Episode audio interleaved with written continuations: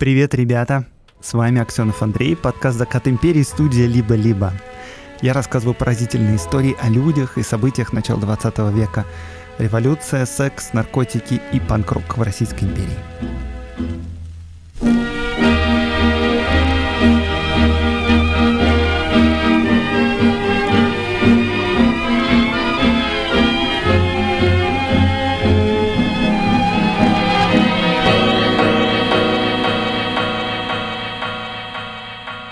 Не знаю, как у вас, а вот у меня необходимость выбирать подарки вызывает просто тоску. Дарить подарки при этом я очень люблю, конечно. Кому не нравится быть хорошим в глазах окружающих. Но я вот э, лично выбираю подарки долго и прям с мучениями. Честно говоря, я даже с трудом нахожу в себе силы, чтобы поздравлять людей с днем рождения. Не знаю почему, действительно, Ничего страшного, конечно, в этом нет, но мне иногда проще, знаете, написать сценарий на 20 тысяч знаков, чем три слова. Поздравляю с днем рождения. Пользуюсь моментом, прошу прощения у всех, кого я не поздравляю с днем рождения. Но вот к чему я все это веду. Меня восхищают люди, которые с удовольствием и, кстати, дарят подарки. И одним из таких людей был Антон Павлович Чехов. Чехов обожал гостей и тусовки. Он любил людей, и люди его любили. И он умел и любил дарить подарки. И принимать их тоже любил, конечно. Итак, сегодня в подкасте «Закат империи» краткая и неполная биография Чехова через подарки, которые дарили ему и которые дарил он. И вот с помощью такой оптики мы познакомимся с разными друзьями и знакомыми Антона Павловича, и в особенности с дамами. Дам сегодня будет много.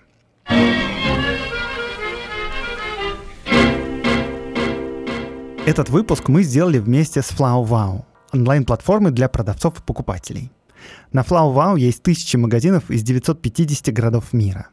Здесь можно купить цветы, десерты, игрушки, украшения, продукты и многое-многое другое. Промокод «Закат» большими буквами латинскими дает скидку 10% при любом заказе до конца октября. Ссылка и промокод в описании этого выпуска.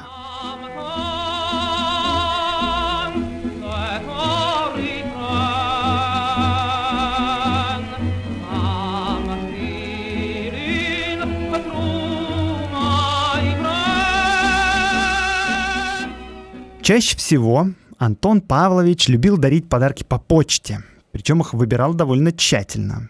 Вот несколько примеров. Своему знакомому таганрогскому доктору Давиду Гордону, Чехов был сам родом из Таганрога, он прислал из Москвы картину. Для чего, как вы думаете, картина доктор? Ну, как для чего? Чтобы повесить в приемной, конечно, какая приемная доктора без картины? Семье помещиков Линтваревых, у которых он снимал флигель на лето, Чехов прислал плуг новейшей конструкции. Своему знакомому актеру Вишневскому, который начал толстеть, э, он подарил японский аппарат для массажа. Максиму Горькому подарил карманные часы. Причем Горький очень расчувствовался и хвастался этим подарком вообще всем подряд. В 1892 году Чехов купил усадьбу Мелехова, где проводил почти все лето и куда непрерывно звал гостей.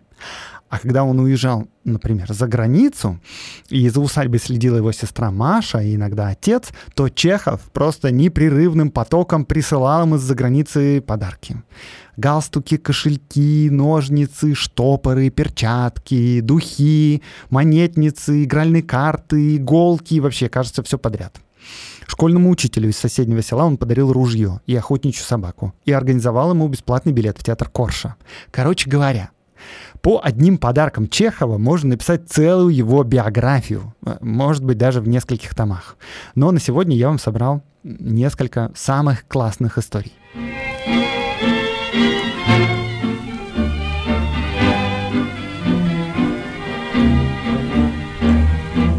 История первая. Подушка и бутылка коньяка. В 1890 году Антон Чехов задумал отправиться на Сахалин. Этот остров в то время был естественной тюрьмой такой, откуда некуда бежать. И жителями ее были преимущественно каторжники и тюремщики. К 90-м годам э, Чехов сам, это довольно известный такой писатель-билетрист, автор многих рассказов. У него контракт на хороших условиях с консервативной газетой «Новое время». В этой газете его печатают регулярно и платят прям как звезде, но от него ждут большего ждут от него большого русского романа.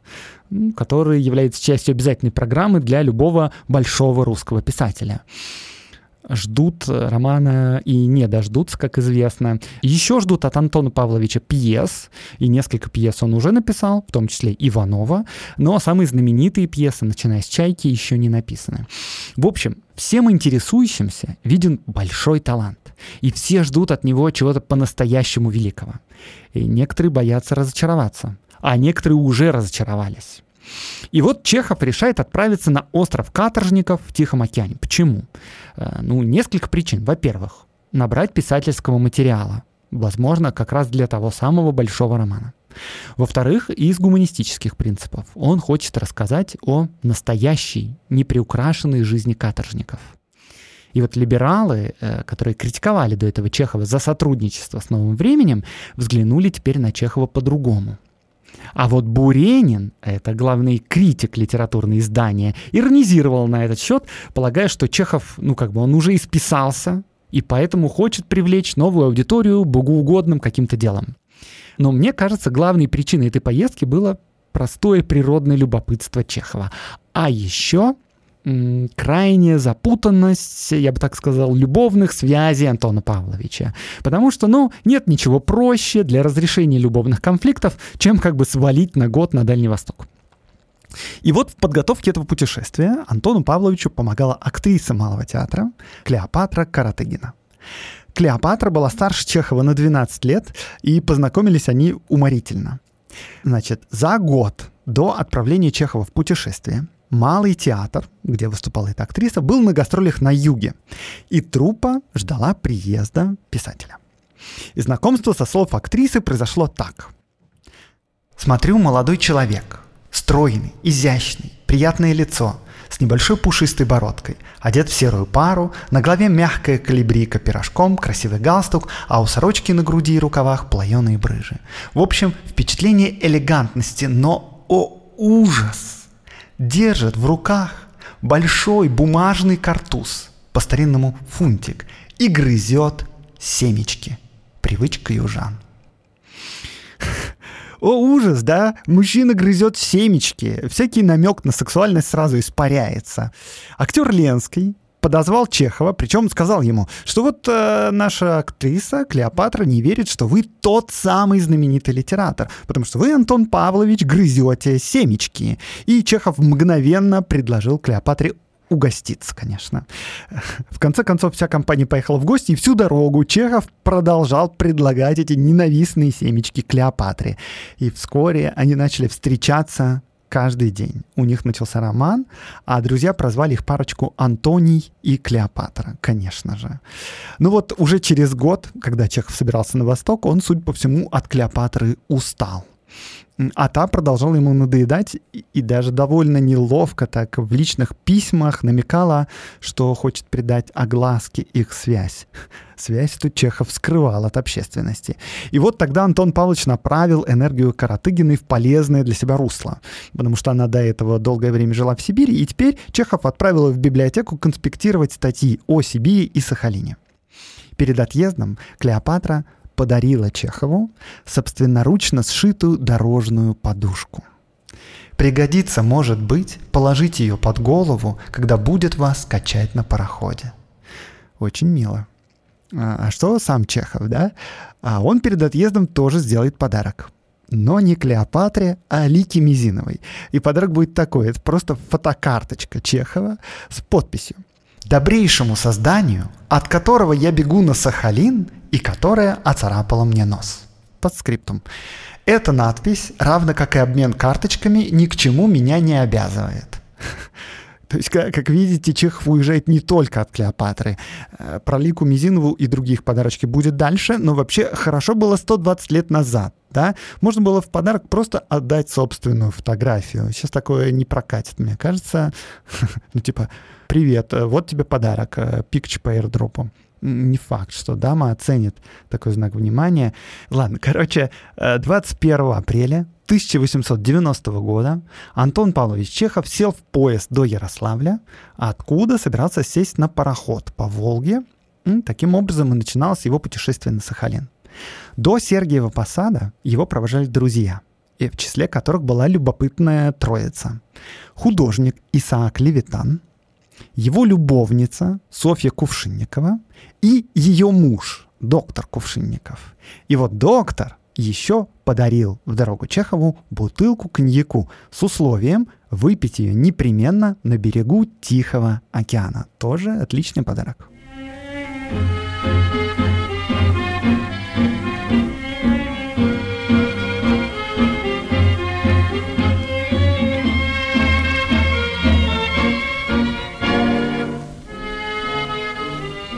История вторая. Мангуст. Подарки, как известно, не отдарки, но вот вопрос у меня. Если сначала это был подарок самому себе, то можно ли его передарить потом?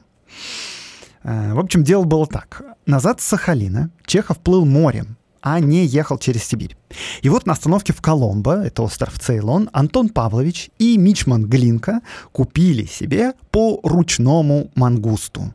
И чтобы мангустам не было одиноко, к ним в компанию купили еще самочку. Но, впрочем, вскоре выяснилось, что самочка была не мангустом, а мусангом. И вот по прибытии домой Чехов поселил мангуста дома и за активную жизненную позицию дал ему имя «Сволочь». И в письмах, правда, он расписывал его качество в самых просто умилительных выражениях. Ах, ангел мой, если бы вы знали, каких милых зверей привез я с собой из Индии. Это мангусты, величиной со средних лет котенка, очень веселые и шустрые звери. Качество их отвага, любопытство и привязанность к человеку.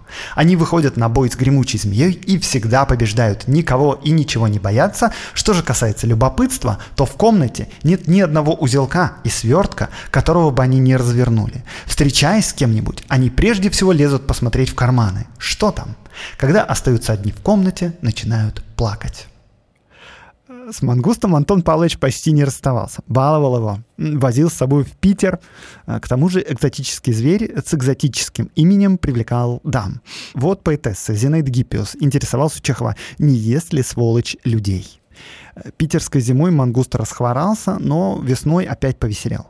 В марте Чехов отправился с друзьями в путешествие по Европе. Мангуста оставил дома на попечении родителям. И в письмах домой из Европы постоянно спрашивал о его здоровье. И папа Чехова отвечал. Мангуст здоров, поведение его неисправимо, но заслуживает снисхождения.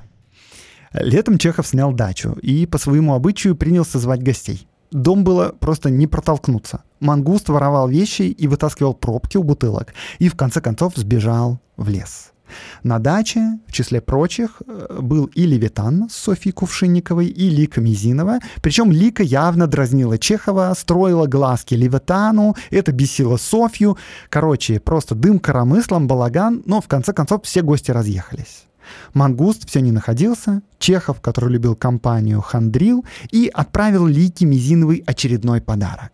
Да, опять фотографическую карточку. Но не свою, а какого-то моряка с подписью «Не забывай своего Петьку». В конце концов Мангуста нашел местный охотник и вернул Чехову. Чехов опять повеселел, однако к концу лета он сказал Наталье Лентваревой, у как раз помещиков Литваревых он тогда и снимал дачу. Помните, я говорил вначале, что он им еще плуг подарил. В общем, он ей сказал, продаю мангуста с аукциона. Но продавать он его не стал, а решил, да, подарить. Причем не кому-нибудь, а московскому зоопарку. И тут Антон Павлович реально заслуживает укоризненного качания головой, ну, то есть, не считая того, что он притащил из Индии экзотическое животное, тогда о неэтичности такого развлечения еще никто не думал. Короче, дело в том, что примерно в это же самое время Чехов под псевдонимом жестоко раскритиковал московский зоопарк за ужасные условия содержания животных, называя его не зоологическим садом, а зоологическим кладбищем. И смотрите, да, одновременно с этим Антон Павлович отправляет в зоопарк письмо в самых миролюбивых выражениях. Вот такое письмо. В прошлом году я привез с острова Цейлона самца мангуста. Животное совершенно здорово и бодро. Уезжая из Москвы и не имея возможности взять его с собой, я покорнейше прошу правления принять от меня этого зверька и прислать за ним сегодня или завтра. Самый лучший способ доставки – небольшая корзина с крышкой и одеяло. Животное ручное. Кормил я его мясом, рыбой и яйцами. Имею честь быть с почтением Антон Чехов. При этом дирекция зоопарка, кажется, знала, кто именно был автором той самой критической статьи.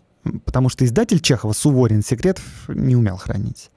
Но, однако, вот это правление не удивилось тому, что хейтер зоопарка решил подарить им своего мангуста. И вот сволочь переселился в клетку, а фильетон на самом деле возымел свое действие, потому что Российское общество естествоиспытателей перестроило зоопарк по современному образцу и приобрело в него новых здоровых зверей. А что сделал зоопарк со старыми больными, не знаю. Надеюсь, что подлечил.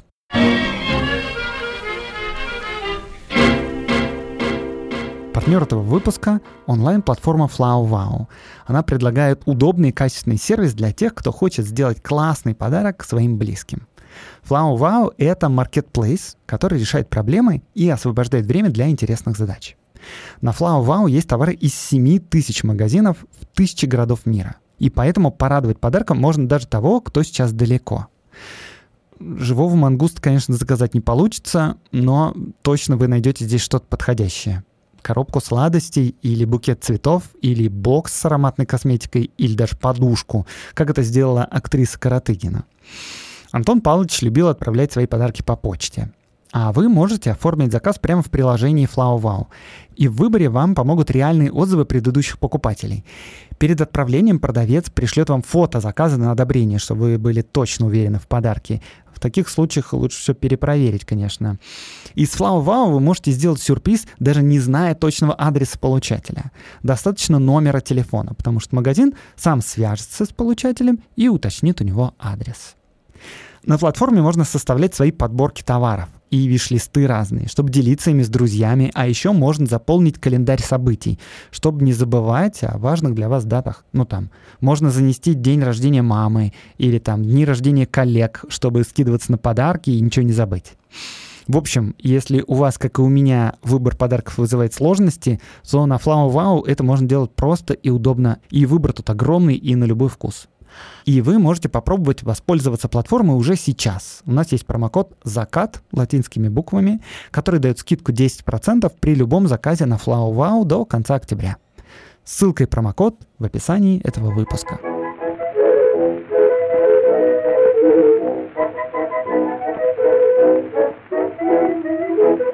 История третья. Огурцы и сигары. Как вы уже поняли, Чехов был заядлым дачником. И больше того, в отличие от многих любителей летнего отдыха, он занимался еще и огородничеством. Высаживал цветы и разные овощи тоже высаживал. Писатель Николай Лейкин присылал Чехову в подарок семена огурцов. А вот, например, известный архитектор Франц Шехтель, друг Чехова еще со студенческих времен, прислал Антону куриных яиц какой-то экзотической породы, и тот их вывел. Еще тот же Шехтель прислал семена хвоща. Да, хвоща именно. Э, кажется, ему тогда приписывали какие-то целебные свойства. Чехов засадил хвощом поляну и удовлетворенно писал в ответ. Благодаря окаянному зелью, которое вы подарили мне, вся моя земля покрылась маленькими членами in erectorem зустанда.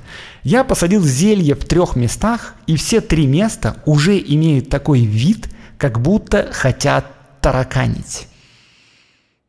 Да, Антон Павлович имел в виду именно то, о чем вы сейчас подумали. С Францем Шехтелем Чехов действительно познакомился, когда им было лет по 20. Оба они были студентами, жили бедно и весело, и дружба их продолжалась долгие годы. Оба, в конце концов, стали вполне преуспевающими джентльменами, причем Шехтель раньше. И вот когда Чехов и сам вошел во вкус хорошей жизни, он как-то попросил совет у друга. Какие сигары лучше покупать? Э, Шехтель на этот запрос тут же выслал Чехову коробку с сотней кубинских сигар. Вот подарок. А в ответ на это сам Чехов, как-то заехав в гости другу, подарил ему какую-то необыкновенно дорогую сигару. Причем присовокупил к ней инструкцию. Инструкция такая – ее следует курить не только стоя и без шляпы. Этого мало. Нужно еще, чтобы музыка играла «Боже, царя храни» и чтобы вокруг вас горцевали жандармы.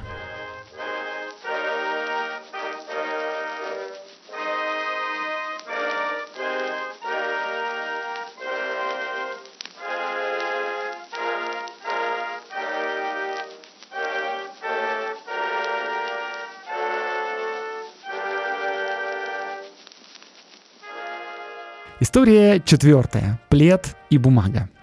Помните актрису Еворскую из предыдущего сезона? Это ту, благодаря которой в театре Суворина произошел скандал. А, я тогда рассказывал, что до Питера она жила в Москве и вела жизнь, а, как бы это сказать, довольно свободную. Ну, во-первых, актриса Лидия Еворская и писательница Татьяна Щепкина-Куперник были одной из самых знаменитых пар в Москве. А, но друг другом они не ограничивались. И вот Лидия с Татьяной взяли Чехова в оборот. Тот, оправдываясь, писал в Петербург своему издателю Суворину. «Я прожил две недели в каком-то чаду. От того, что жизнь моя в Москве состояла из сплошного ряда пиршеств и новых знакомств, меня продразнили Авеланом. Никогда раньше я не чувствовал себя таким свободным. Квартиры нет, могу жить где угодно, и девицы, девицы, девицы. Девицы же, ну, то есть э, Татьяна и Лидия, писали между тем Чехову всякие стишки, например, такие. «Все-все мечты об Авелане, все нам твердит о нем одном, и словно в розовом тумане он нам является тайком». Э, Чехов, кажется, имел некоторое предубеждение против лесбийской любви, за что Татьяна его нещадно критиковала. А Еворская, в свою очередь, упрашивала Антона написать для нее пьесу. Шикарная жизнь модной актрисы, кажется, привлекала Чехова. Он продолжал делиться с Сувориным своими впечатлениями, и вот он писал, что понял, Теперь ему необходимо как минимум 20 тысяч рублей годового дохода. Аргументировал он это так. Я уже не могу спать с женщиной, если она не в шелковой сорочке. 20 тысяч рублей в год — это очень много, на самом деле. Наверное, тысяч 30 долларов в месяц, ну или около того. Короче, много денег. И вот, когда в конце концов Чехов вырвался из Москвы в Петербург, вслед ему был отправлен подарок от Еворской. Это был плед. И к пледу, естественно, прилагалась записка. Записка такая. «Дуся моя, как страшно тяжело с вами расставаться. Точно от моего сердца отрывается самая лучшая его часть. Сегодня ужасно холодно. Закутайтесь в этот плед, он будет согревать тебя, как мои горячие поцелуи. Не забывай ту, которая любит тебя одного. Э, позже Лидия, путешествие с Татьяной по Италии и Франции, прислала в подарок Чехову ящик лиловой бумаги. И на этой бумаге Антон периодически писал письма. Например, он подбивая клинья к писательнице Елене Шавровой, писал ей письмо именно на этой бумаге. И письмо такое. «В самом деле, вам в Австралию бы проехаться со мной. Бумага эта куплена на Рю де ла Пе. Пусть же она будет бумагой мира. Пусть сей яркий, резкий цвет исторгнет из ваших очей слезы прощения. Угадайте-ка, кто подарил мне эту бумагу?»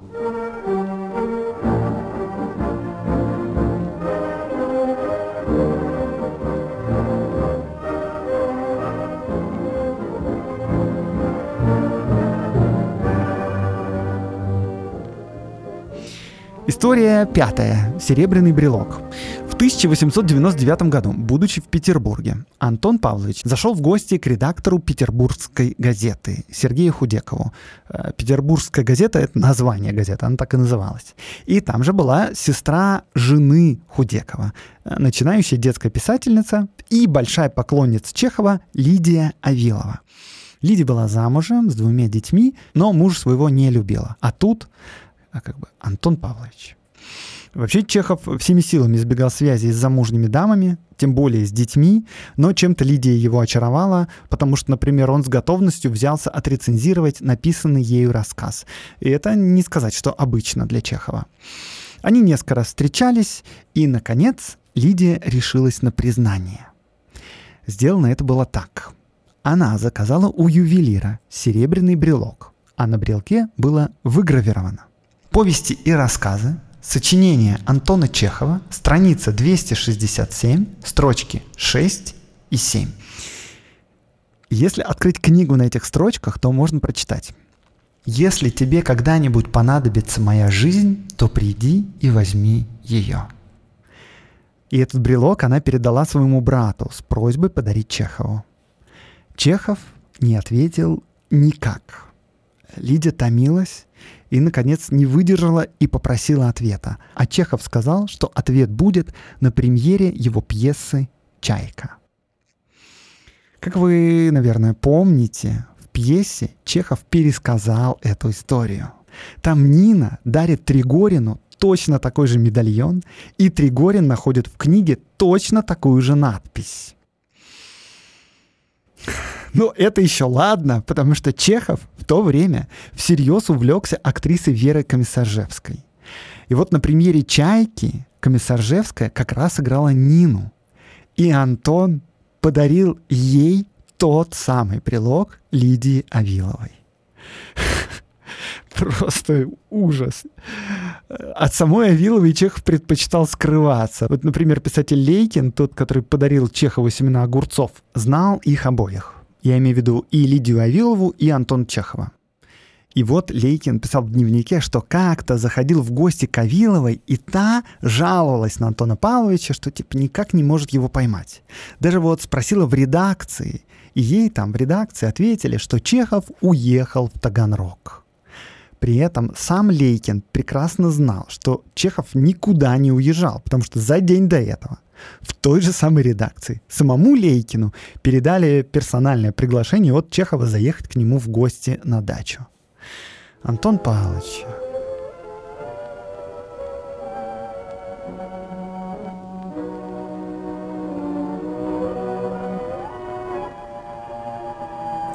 История шестая и последняя. Подарки Ольги Книппер. Итак, премьера пьесы «Чайка» в Санкт-Петербурге провалилась. Актеры ее не понимали. Холодная петербургская публика тоже не поняла. Даже Вера Комиссаржевская не помогла. И для Чехова это было серьезным ударом. Так что, когда в Москве спустя два года решили поставить пьесу еще раз, уже в Московском художественном театре, то Чехов даже не приехал на премьеру. Однако на репетициях он был. И там вот, на репетициях, он познакомился с актрисой, которая играла Аркадину. Это была Ольга Книппер. И именно эта женщина смогла, наконец, женить на себе Антона Павловича, э, чему он тоже был крайне рад. И это будет история под самый конец, без драм, без неожиданных развязок, просто о подарках, которые они дарили друг другу. Антон Павлович подарил Ольге Леонардовне фотографию флигеля в Мелехово, домика, в котором была написана «Чайка». Ну, потому что именно благодаря «Чайке» они познакомились. Ольга Книпер подарила Антону кактус, и Чехов дал ему название «Зеленый гад», и посадил у себя на участке. Кажется, огурцов Лейкина и хвоща Шехтеля там уже не было. В начале 20 века Чехов перебрался в Крым. У него давно, еще со времен поездки на Камчатку, открылся туберкулез. Лечить его тогда не умели. Единственным способом не умереть слишком быстро было переехать куда-нибудь, где более теплый и мягкий климат. Кстати, опять об огороде Чехова я сейчас скажу. Когда он переселился в Крым, то редактор журнала «Русская мысль» Вукол Лавров отправил ему туда в подарок книгу «Флора садоводства». И писатель, как бы вооружившись новыми знаниями, принялся энергично осваивать довольно безжизненную крымскую землю. Но ладно, в общем, заканчиваем с огородами. Назад к Ольге Книпер. Она ему семян не присылала.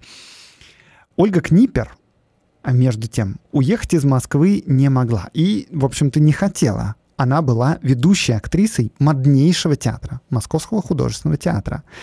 Врачи говорили, что для лучшего самочувствия Антона Павловича Ольге Книпер необходимо бросить карьеру и сидеть рядом с мужем.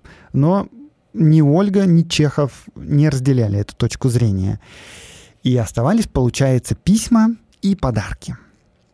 Вот на 43-летие мужа Ольга собрала и послала с Аказией подарки. Попробуйте угадать, насколько шикарный подарок модная и успешная актриса может послать своему мужу, одному из известнейших писателей мира.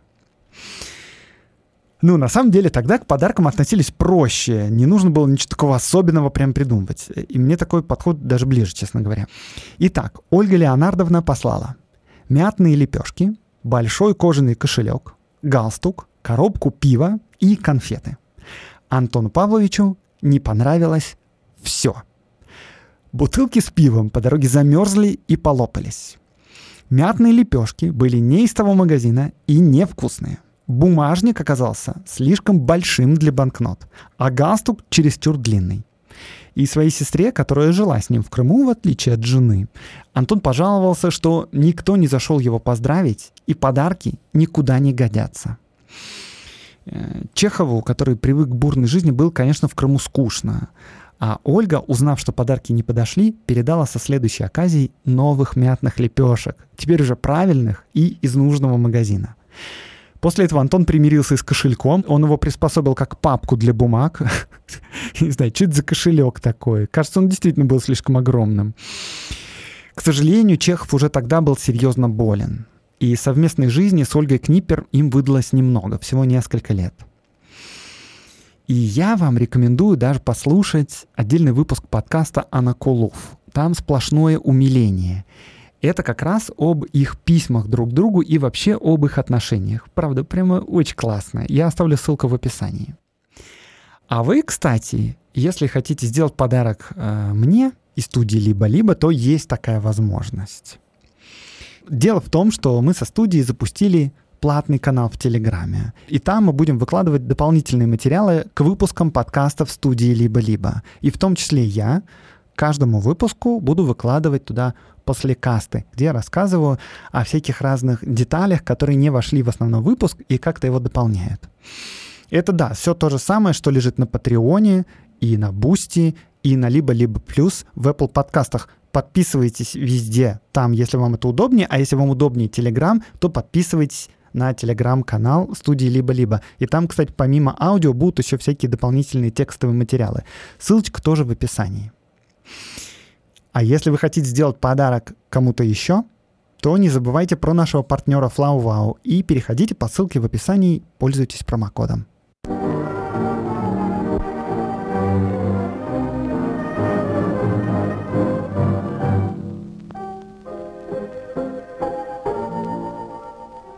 С вами был Аксенов Андрей, подкаст «Закат империи», студия «Либо-либо». Этот выпуск мне помогали готовить. Редактор Катерина Серебренникова, работа со звуком Олеся Бутенко. Подписывайтесь на новый платный канал студии «Либо-либо» в Телеграме. До встречи через неделю.